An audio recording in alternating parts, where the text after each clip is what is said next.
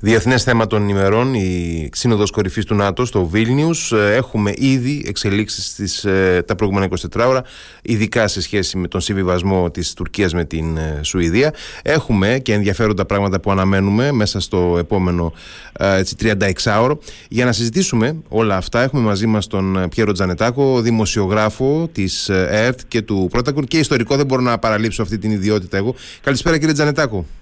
Καλησπέρα, καλησπέρα κύριε Χαραλαπίδη. Ευχαριστώ πολύ για την ε, πρόσκληση. Ούτως ή άλλως νομίζω ότι ισχύει για αμφότερους ότι είναι η αγαπημένη μας ιδιότητα αυτού του ιστορικού έτσι. παρά η επαγγελματική. έτσι, έτσι είναι. Ε, κύριε Τζανετάκο, δεν ξέρω, ε, νομίζω ότι δεν πρέπει να ε, εξέπληξε πολλούς, ε, φαντάζομαι, τουλάχιστον από όσους παρακολουθούν προσεκτικά τις εξελίξεις η χθεσινοβραδινή εξέλιξη με τον συμβιβασμό που επήλθε τη, στο, στο 90, εν πάση περιπτώσει, μεταξύ της Σουηδίας και του ε, και της ε, Τουρκίας μεταξύ του Ερντογάν και του Κρίστερσον. Ε, εγώ, εγώ την περίμενα και λίγο νωρίτερα για να είμαι ειλικρινής.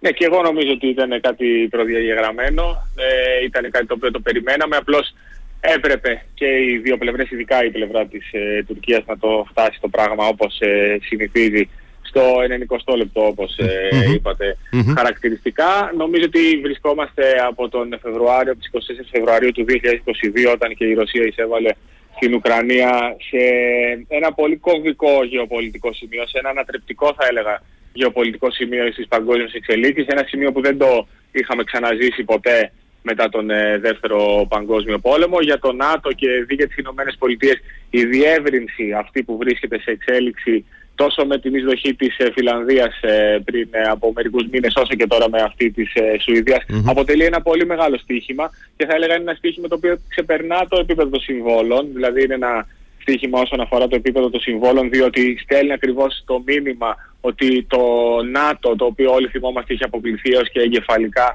νεκρό από τον πρόεδρο ενός εκ των ισχυρότερων μελών του, τον κύριο ε, Μακρόν, το ΝΑΤΟ επανέρχεται στην πρώτη γραμμή της ε, δυτικής ε, άμυνας. Αυτό λοιπόν είναι το ένα μήνυμα που ε, στέλνεται προς, προς την πλευρά της Μόσχας, αλλά υπάρχει και ένα επιχειρησιακό μήνυμα, καθώς αφενός με την ε, εισδοχή της ε, Φιλανδίας προστίθεται περίπου 800 χιλιόμετρα στην οριογραμμή του ΝΑΤΟ με την ε, Ρωσία, ενώ με την είσοδο της Σουηδίας μιλάμε για μια χώρα η οποία έχει ένα πολύ προηγμένο στρατό, είναι μια χώρα που είναι πολύ προηγμένη τεχνολογικά εδώ και πολλές δεκαετίες.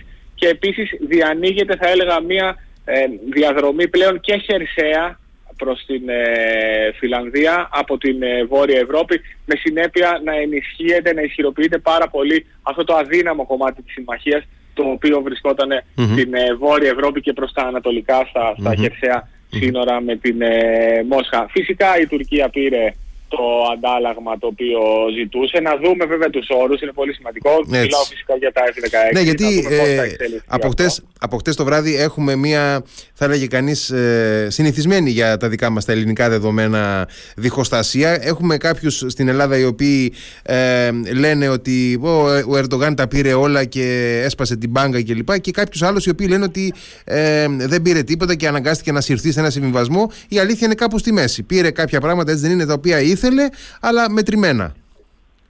Ναι, πήρε κάποια πράγματα που ήθελε μετρημένα. Θα ξαναλέω ότι πρέπει να δούμε το κομμάτι ε, με, το, με τους όρους αν θα υπάρχουν και ποιοι θα είναι mm-hmm. αυτοί. Mm-hmm. Από την άλλη πλευρά θα ήταν πάρα πολύ δύσκολο να φανταστεί κανείς ότι η Τουρκία δεν θα έπαιρνε έστω ε, αυτή την ε, αναβάθμιση Έτσι. των F-16. Έχει μείνει έξι η Τουρκία από το πρόγραμμα των F-35, να θυμίσω στο οποίο ήταν μια χώρα συμπαραγωγός. Ακριβώς. Δεν ήταν απλώς μια χώρα η οποία θα έπαιρνε τα F-35. Mm-hmm. Έχει μείνει πίσω σε αυτό τον διαγωνισμό θα έλεγα όσον αφορά ε, τις ε, εξοπλιστικές ε, δυνατότητες της Ελλάδας. Δηλαδή βλέπουμε τον τελευταίο καιρό ότι οι Αμερικανοί θέλουν την Ελλάδα να είναι τουλάχιστον σε επίπεδο πολεμικής αεροπορίας ένα βήμα πιο μπροστά από την ε, Τουρκία, αλλά πρέπει να συνυπολογίσουμε ότι αυτό το όραμα του Ταγί Περδογάν, αυτός ο περίφημος αιώνας της Τουρκίας, δεν υπάρχει περίπτωση να υλοποιηθεί, αν ποτέ υλοποιηθεί. Πάντως δεν υπάρχει περίπτωση να μπορεί η Τουρκία να διαδραματίσει ένα ρόλο ε, περιφερειακής δύναμης που όχι απλώς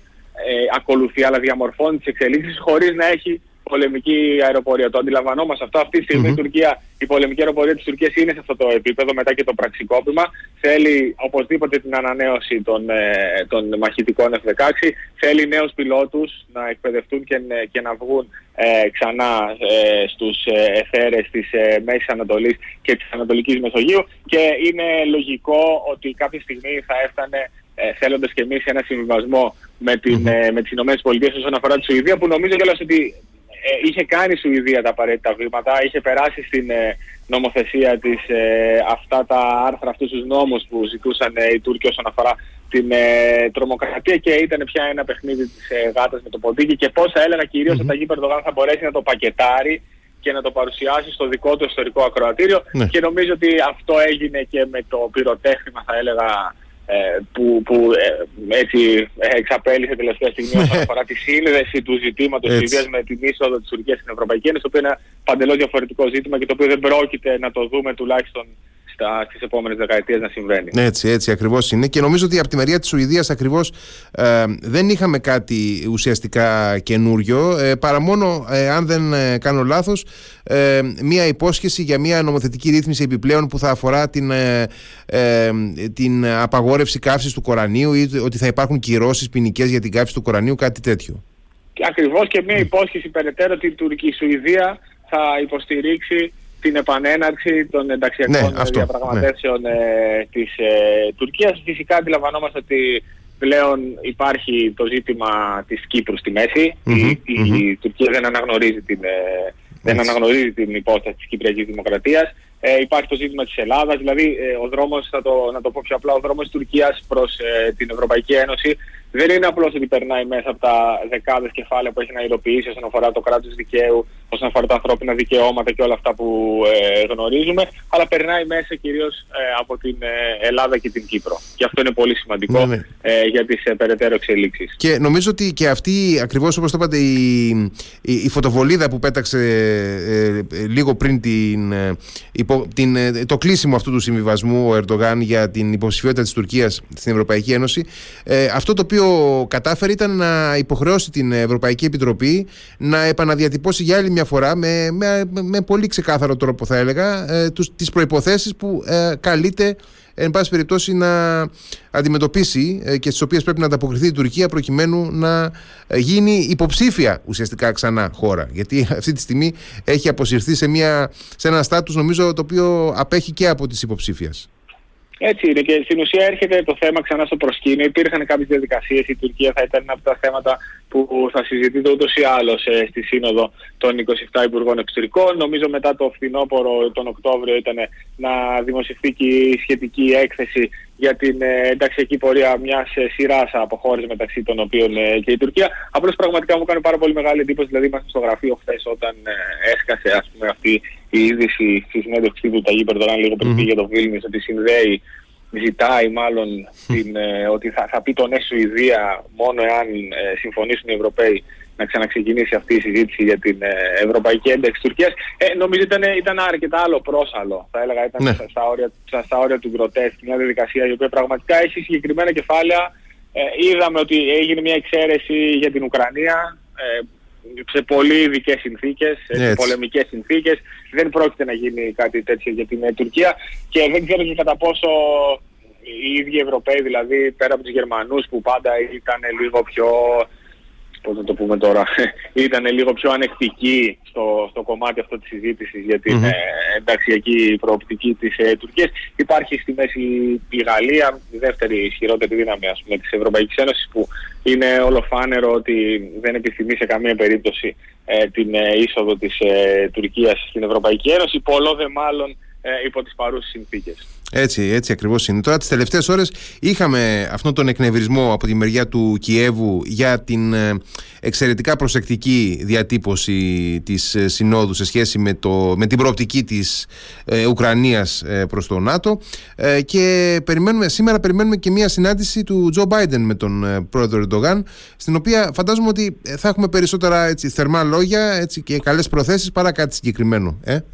Είναι σε εξέλιξη αυτή Α, είναι ήδη σε εξέλιξη. Ναι, ναι, ναι, ναι, είναι σε εξέλιξη αυτή η συνάντηση και έρχονται και τα πρώτα μηνύματα από τα, από τα πρακτορία. Εντάξει, υπάρχουν κάποιες δηλώσεις αυροφροσύνη, θα έλεγα, του, mm-hmm, του ενός mm-hmm. προς τον άλλον. Εντάξει, είναι το επιστέγασμα, θα έλεγα, αυτή η συνάντηση. Mm-hmm. Αντίστοιχη συνάντηση είχε γίνει και πέρσι, όταν ε, υποτίθεται ότι είχαν μπει και οι βάσεις για τα F-16. Είναι το επιστέγασμα αυτή της ε, μακράς διαπραγμάτευσης, του γεγονότος δηλαδή ότι κλείνει αυτή η μακρά διαπραγμάτευση με αυτό τον. Ε, θετικό τρόπο. Παρ' όλα αυτά δεν αποκλείεται να, να υπάρχουν και κάποιες συζητήσεις επί της ουσίας όσον αφορά τα χρονοδιαγράμματα και ενδεχομένως ε, το, το, το, πώς το πότε και το πώς θα μπορούσαν να ξεκινήσει ε, η διαδικασία αυτής της ε, για τους Τούρκους αναβάθμισης ε, των ε, F-16. Νομίζω εκεί είμαστε, εντάξει, έχει μια συμβολική σημασία σίγουρα. Ε, νομίζω οι εξελίξεις τους επόμενους μήνες θα, είναι, θα πάνε αρκετά πιο γρήγορα ε, όσον αφορά και τα αμερικανοτουρκικά. Ούτως ή άλλως είναι φανερό ότι μετά τον σεισμό της 6 Φεβρουαρίου η, η Δύση, η Τουρκία μάλλον χρειάζεται ξανά τη Δύση. Η Δύση χρειαζόταν ούτως ή άλλως την Τουρκία mm-hmm. όπως την χρειάζεται όλες αυτές τις δεκαετίες ως mm-hmm. ε, μέλος της ε, Δυτικής ε, Συμμαχίας. Αλλά νομίζω ότι αυτή τη, αυτή τη φορά είναι η μεγαλύτερη ανάγκη βρίσκεται στο γήπεδο της Τουρκίας, κυρίως φυσικά για τους ε, λόγους της οικονομίας, για τα συναλλαγματικά προβλήματα που αντιμετωπίζει η τουρκική οικονομία, για τα πολλά δεκάδες, εκατοντάδες θα έλεγα εκατομμύρια δολάρια που χρειάζονται για να ανοικοδομηθούν οι περιοχές ε, της Τουρκίας, οπότε με τους μετά το σεισμούς, οπότε θα είναι, είναι μια σχέση ε, Δούνε και Λαβίν που θα τη δούμε να, να εξελίσσεται mm-hmm. τους επόμενους μήνες. Τώρα ε, έχουμε αύριο να περιμένουμε και μια συνάντηση μετά από πολύ καιρό του Κυριάκου Μητσοτάκη με τον ε, Ρεζέπ Ταγί Περτογάν και οι δύο πρόσφατα επανεκλεγέντες ε, με ε, ισχυρή λαϊκή εντολή και στις δύο χώρες. Ε, έχουμε και εκεί αντικρουόμενες έτσι, ελπίδες ε, και προσδοκίες από την ε, δική μας πλευρά τουλάχιστον. Ε, από άλλους διαβάζουμε μια φοβικότητα και μια θα έλεγε κανείς ανησυχία για το τι μπορεί ενδεχομένως να δρομολογηθεί σε επίπεδο συμβιβασμού στα ελληνοτουρκικά από άλλους έχουμε θριαμβολογίες και την καλλιέργεια ενός κλίματος ότι πάμε σε μια νέα εποχή για τα ελληνοτουρκικά και ότι θα, θα δούμε πραγματικά μια ραγδαία βελτίωση των διμερών σχέσεων τι μπορούμε να περιμένουμε από αυτή τη συνάντηση ρεαλιστικά; Νομίζω ότι αυτό που θέλει η Αθήνα να κερδίσει από την ε, νέα εποχή, το παράθυρο ευκαιρίας όπως το ονομάζουν κάποιοι στην κυβερνηση που έχει ανοιχτεί μεταξύ των δύο χωρών μετά τους ε, καταστροφικούς σεισμούς στις 6 Φεβρουαρίου, είναι να κερδίσει χρόνο, είναι να κερδίσει μια περίοδο νηνεμίας, είναι να αποφύγει οπωσδήποτε πάση θυσία ε, το να μια πιθανότητα να ξανακυλήσουμε σε όλα αυτά τα οποία ζήσαμε είτε τον ε, Μάρτιο, Φεβρουάριο, Μάρτιο του, του 2020 στον Εύρο είτε αργότερα το καλοκαίρι εκεί στην Ανατολική μεσογειο Με λίγα λόγια είναι χίλιες φορές προτιμότερο το να υπάρχει ανοιχτή μια διαδικασία διαλόγου είτε αυτός ο διάλογος έχει να κάνει με μέτρα οικοδόμησης εμπιστοσύνης ε, όπου και εμπλέκονται τα Υπουργεία Εθνικής Άμυνας είτε είναι διερευνητικές με το Υπουργείο Εξωτερικών είτε είναι ακόμα και πολιτικές επαφές από τη στιγμή λοιπόν που υπάρχει ένα τέτοιο ανοιχτό πλαίσιο διαλόγου, μειώνουμε σε πολύ μεγάλο βαθμό τις πιθανότητες να επανέλθει η ένταση στην ε, Ανατολική Μεσογείο και το Αιγαίο. Βέβαια αυτό δεν σημαίνει ότι είμαστε κοντά ή έστω ακόμα και μακριά θα σας έλεγα σε κάποιο είδους ε, συμφωνία. Και αυτό γιατί η Ελλάδα ως γνωστόν αναγνωρίζει μία διαφορά με την Τουρκία. Αυτή είναι η διευθέτηση των θαλασσίων ζωνών και δηλαδή της αποκλειστικής οικονομικής ζώνης και της ε, υφαλοκρηπίας. Η Τουρκία από την άλλη έχει μία μακρά λίστα ε, με δικές της ε, απαιτήσεις θα λέγαμε προς την ελληνική πλευρά. Αλλά ας υποθέσουμε ότι ακόμα τα, οι δύο πλευρές τα βρίσκανε και κάθονταν να συζητήσουν για αυτό ακριβώς ε, το θέμα, την οριοθέτηση δηλαδή των θαλασσίων ζώνων με βάση ποιο εργαλείο. Το εργαλείο για την Ελλάδα είναι το, το διεθνές δίκαιο και δει το διεθνές δίκαιο της θάλασσας. Θα πάρει η Τουρκία πίσω το τουρκολιβικό μνημόνιο το οποίο αγνοεί την επίρρεια των ελληνικών νησιών ακόμα και μεγάλων όπως είναι η Κρήτη. Θα βγάλει από το τραπέζι τις ε, θεωρίες της, ε, για τις γκρίζες ζώνες ε, θα βγάλει από το τραπέζι την ε, απέτηση της αποστρατικοποίησης ε, των ελληνικών νησιών τα οποία θεωρεί ότι απειλούν την ε, τουρκική ενδοχώρα. Δηλαδή βλέπουμε ότι ακόμα και στα πιο βασικά οι διαφορές είναι τέτοιες που δεν νομίζω ότι βρισκόμαστε σε αυτό το σημείο. Θα είναι πολύ μεγάλη έκπληξη, αλλά και τεχνικά να το δει κανείς. Δηλαδή, μιλώντας και με στελέχη του Υπουργείου Εξωτερικών που, που ασχολούνται όλη τους την καριέρα με αυτά τα θέματα. Για παράδειγμα, αν πούμε ότι θα καθόντουσαν οι δύο χώρες να συζητήσουν, να, να χαράξουν μια όζο όπως κάναμε με την Αίγυπτο, στην Ανατολική Μεσόγειο. Υπάρχει το καστελοριδο Τι θα γίνει στη συγκεκριμένη περίπτωση, θα πρόκειται να αποδεχθεί Έλληνας πολιτικός, πρωθυπουργός, ότι έχει μειωμένη επίρρεια το Καστελόριζο και κατά πόσο; Ε, και να το πούμε και πιο ρεαλιστικά, είναι αυτή την ε, τετραετία ο Κυριάκος Μητσοτάκης διατεθειμένος ενώ έχει βάλει μπροστά και πολύ καλά κατά τη γνώμη μου μια σειρά από δομικές μεταρρυθμίσεις που αφορούν την υγεία, αφορούν την παιδεία, αφορούν τη δικαιοσύνη, αφορούν την Ελλάδα όπως ο ίδιος τέλος πάντων την οραματίζει, είτε αρέσει σε κάποιον είτε όχι δεν έχει σημασία. Είναι λοιπόν ε, διατεθειμένος και έχει πολιτικό κεφάλαιο για να καθίσει ε, σε ένα τέτοιο τραπέζι το οποίο κανείς δεν ξέρει πού θα τον βγάλει. Δεν, δεν νομίζω. Όπως δεν, είναι, όπως δεν θέλει σε καμία περίπτωση να μπλέξει, για να το πούμε απλά, ξανά σε, σε καταστάσεις 2020 που θα τον εμποδίσουν να πάει και να προχωρήσει τις μεταρρυθμίσεις που θέλει στο εσωτερικό, νομίζω ότι το ίδιο ε, δεν θα ήθελε να, να, να, να μπει σε μια διαδικασία επί της ουσίας και η οποία νομίζω ότι ε, εύκολα, δηλαδή άμα οι δύο πλευρές κάτσουν και βάλουν κάτω η κάθε μέτρα επιχειρήματά της, εύκολα αντιλαμβάνεται κανείς ότι θα διαπιστωθεί για ακόμη μια φορά πόσο μεγάλη είναι η απόσταση μεταξύ τους. Τώρα, σε σχέση με τον Αμερικανικό παράγοντα που πάντοτε έχει μια ε, ιδιαίτερη επιδραστικότητα στα ελληνοτουρκικά, οι κυβερνητικοί κύκλοι ε, εκφράζουν ε, την ελπίδα ότι η προσέγγιση της Τουρκίας με τις ΗΠΑ θα βοηθήσει συνολικά στην εξομάλυνση του κλίματος και στην, στην παράταση αυτής της, ε, της ύφεσης ε, στις ε, διμερείς μας σχέσεις ή εκφράζεται ενδεχομένως και μία ανησυχία ότι μπορεί οι Ηνωμένες Πολιτείες να πιέσουν ευγενικά τουλάχιστον την Ελλάδα να στέρξει σε, μια, σε, ένα, σε ένα μεγάλο διάλογο. Κοιτάξτε, πιέσεις υπάρχουν. Δεν χρειάζεται να κρυβόμαστε πίσω από το δαχτυλό mm-hmm. αλλά οι πιέσεις νομίζω ότι υπάρχουν ε, στην κατεύθυνση του ότι παιδιά κοιτάξτε να δείτε δεν μπορούμε να ασχολούμαστε ούτε κοιμόμαστε και ξυπνάμε με τα ελληνοτουρικά στο μαξιλάρι μας ούτε είμαστε αυτή τη στιγμή σε μια παγκόσμια συγκυρία και δει στην ευρύτερη περιοχή που θα μπορούσαμε να ασχολούμαστε συνέχεια με τα ελληνοτουρκικά και με το σκυλοκαυγά όπως συνηθίζουν ε, οι Αμερικανοί αλλά και οι Τούρκοι να ονομάζουν όλο αυτό που, σημαίνει, που συμβαίνει στο Αιγαίο και στην Ανατολική Μεσόγειο. Άρα, ναι μεν υπάρχει πίεση για κατευνασμό για να διατηρηθεί ήπιο κλίμα.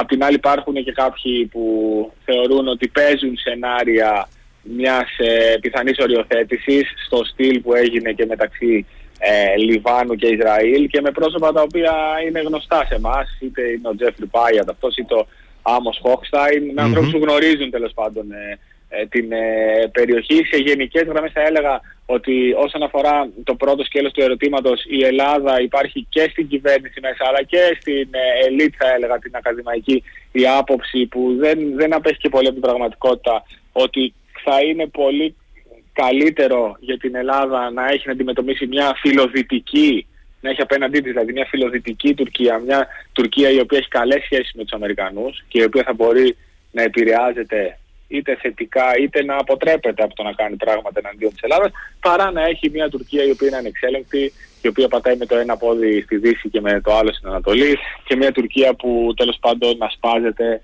όλο το αναθεωρητικό αφήγημα της ε, Μόσχας και θα μπορούσε και η ίδια να, να γυρίσει εναντίον της Ελλάδας στο Αιγαίο και την ε, Ανατολική Μεσόγειο. Άρα νομίζω ότι συμπερασματικά ότι είναι θετικό, είναι θετική εξέλιξη η επαναπροσέγγιση, αν αυτή ολοκληρωθεί όπως φαίνεται να ολοκληρώνεται, η επαναπροσέγγιση της, ε, της ε, Τουρκίας με τον ΝΑΤΟ και τις Ηνωμένες Πολιτείες είναι μια θετική εξέλιξη και για την Ελλάδα.